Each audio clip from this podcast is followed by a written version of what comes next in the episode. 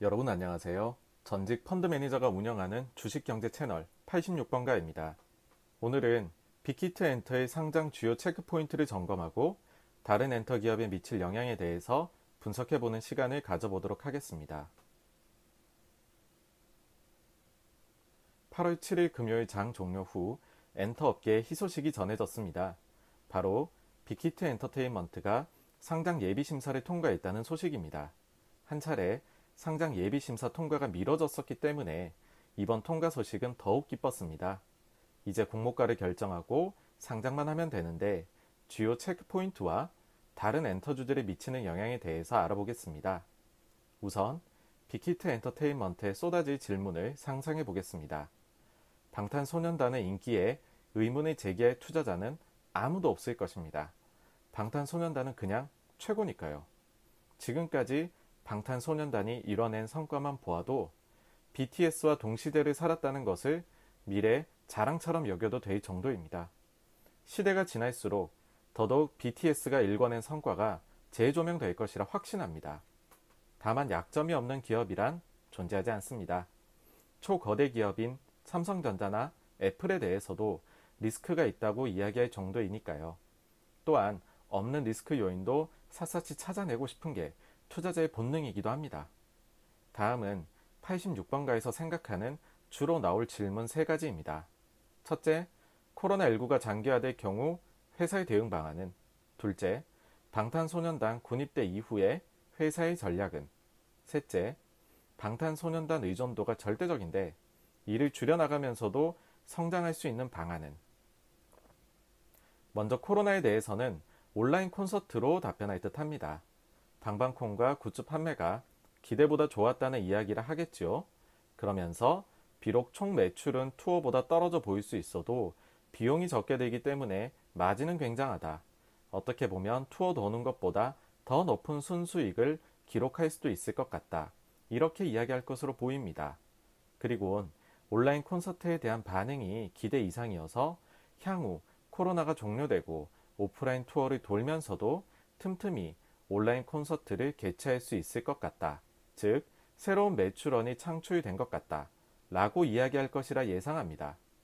그러면서 빅히트가 자랑하는 플랫폼인 위버스에 대해 강조할 것으로 보입니다. 위버스는 빅히트 소속 연예인들의 팬클럽 가입, 공연 예약, 굿즈 구매, 미공개 콘텐츠 시청 등이 가능한 덕질 종합 플랫폼입니다. 위버스 이야기를 하게 되면 사실 자연스레 다음 질문들에 대한 답변도 묶어서 하게 되는 것인데요.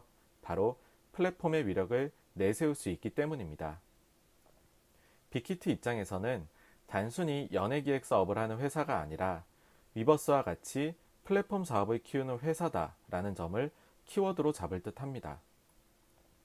실제 빅히트의 2018-19년 감사 보고서를 보시면 이러한 의도가 명확히 드러납니다. 빅히트는 2018년 6월 12일자로 플랫폼 서비스 사업 부문을 분할하여 BNX라는 회사를 설립합니다. 당시부터 상장을 차근히 준비해 왔음을 알 수 있습니다. 그리고 2019년에는 처음으로 매출액을 부문별로 나누어 보여줍니다. 여기서 플랫폼뿐만 아니라 지식재산권 사업을 담당하는 IP, 공연 제작을 담당하는 360도 새롭게 한 부문으로 등장하였습니다. 자, 이제 회사가 어떤 부문에 더욱 초점을 맞추고 있는지 명확해지시지요? 즉, 빅히트는 아티스트 개개인에 대한 의존도가 높고 외부 요인 변동에 크게 영향을 받는 연예 기획사로 포지셔닝 하기보다 이를 발판으로 매니아들을 위한 종합 플랫폼 기업으로 포지셔닝 할 것으로 보입니다. 특히나 플랫폼 기업에 대한 가치를 점점 높게 평가해주는 최근 주식시장의 특성상 이 점이 기업 가치를 높이는 데 큰 도움이 될 것이라 생각합니다. 또한 아티스트의 부재 중에도 그들이 활용한 게임 등 다양한 IP 사업을 할 수 있다는 점도 강조할 것으로 보입니다. 이렇게 되면 마치 과거 무한도전의 홍철 없는 홍철팀처럼 방탄 없는 방탄 콘텐츠를 방탄소년단 부재 중에도 팬분들께서 즐기실 수 있게 될 것입니다. 그럼에도 불구하고 아티스트 라인업이 좀 더 필요하다는 데에는 모두가 동의할 것입니다. 이 점에서 빅히트는 신규 아티스트 런칭 및 인수합병과 합작사 설립으로 대응하겠다고 답할 것으로 보입니다. 투바투의 런칭은 지금까지 매우 순조롭게 흘러가고 있습니다. 또한 세븐틴과 뉴이스트가 소속된 플레디스, 여자친구가 소속된 소스 뮤직을 이미 인수한 바 있습니다. 한때 트로트 가수의 소속사를 인수하려 한다는 소문이 돌았을 정도로 빅히트는 인수 합병에 매우 적극적입니다. CJ그룹과 합작사를 설립해서 새로운 보이그룹 런칭에도 박차를 가하고 있습니다. 그리고 비록 무산되기는 했지만 일본의 아키모토 야스시 프로듀서와의 협업도 추진된 바 있습니다. 결론적으로 만약 빅히트가 기업 가치 5에서 6조 원을 이야기한다면 대략적으로 전통의 매니지먼트 사업 3조, 플랫폼 사업 1에서 2조, 기타 인수합병 합작 등 inorganic 성장 0.5에서 1조 이런 식으로 나누어서 이야기할 것으로 예상됩니다.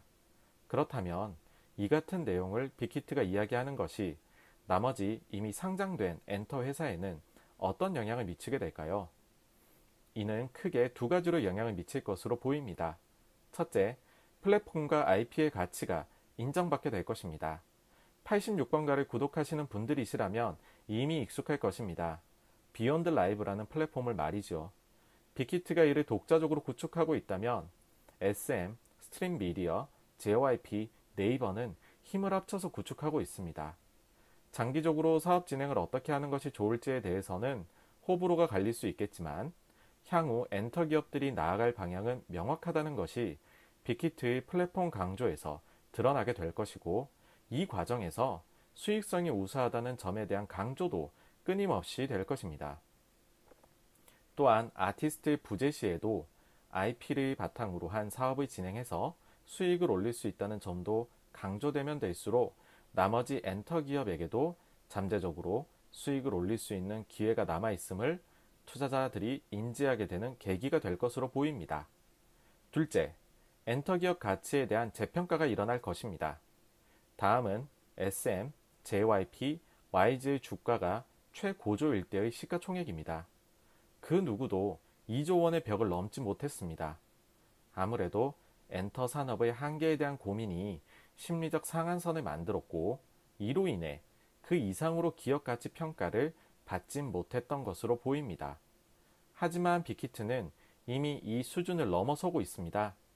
이번 기회에 상장된 나머지 엔터 기업들도 심리적 상한선을 넘어설 수 있을 것으로 보입니다. 번외로 중국 상황 및 일본에서의 합작 가능성에 대한 질문도 나올 것으로 보입니다. 사실 지난 몇 년간 한한령으로 인해 가장 큰 시장 중 하나인 중국에서의 매출이 발생하지 못하고 있습니다.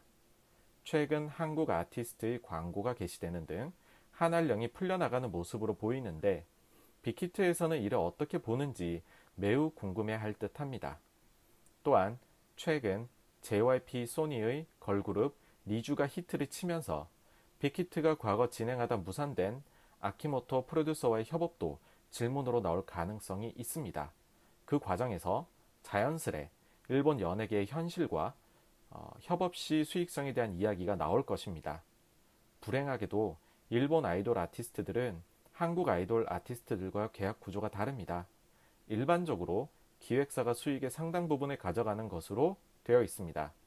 일본과 한국의 기획사가 소속 연예인 간 계약 구조가 근본적으로 다르기 때문에 이는 한국 기업이 일본에 진출해도 어찌할 수 없는 부분입니다.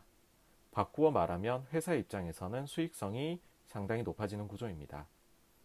이런 점에 대한 구체적인 이야기가 이번 빅히트 상장 과정에서 오고 갈 가능성이 큰 것으로 보입니다. 그리고 이에 따라 의도치 않게 주가가 재평가되는 엔터 기업도 나타날 것으로 보입니다. 마지막으로 당부드리고 싶은 게 있습니다. 엔터 기업의 주주분들이시라면 서로가 응원해주는 문화가 생겼으면 합니다. 마치 경쟁이나 싸움하듯이 내가 투자하지 않은 기업 소속 아티스트를 깎아내리고 흠잡는 일은 이제는 없었으면 합니다.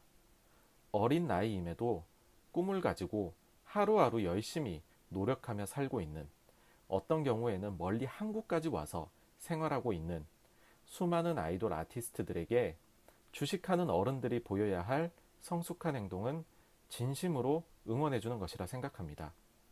빨리 가려면 혼자 가고 멀리 가려면 함께 가라는 말처럼 엔터기업 모두가 서로 시너지를 낼 수 있는 주식 시장이 되었으면 좋겠습니다. 오늘 86번가에서 준비한 영상은 여기까지입니다.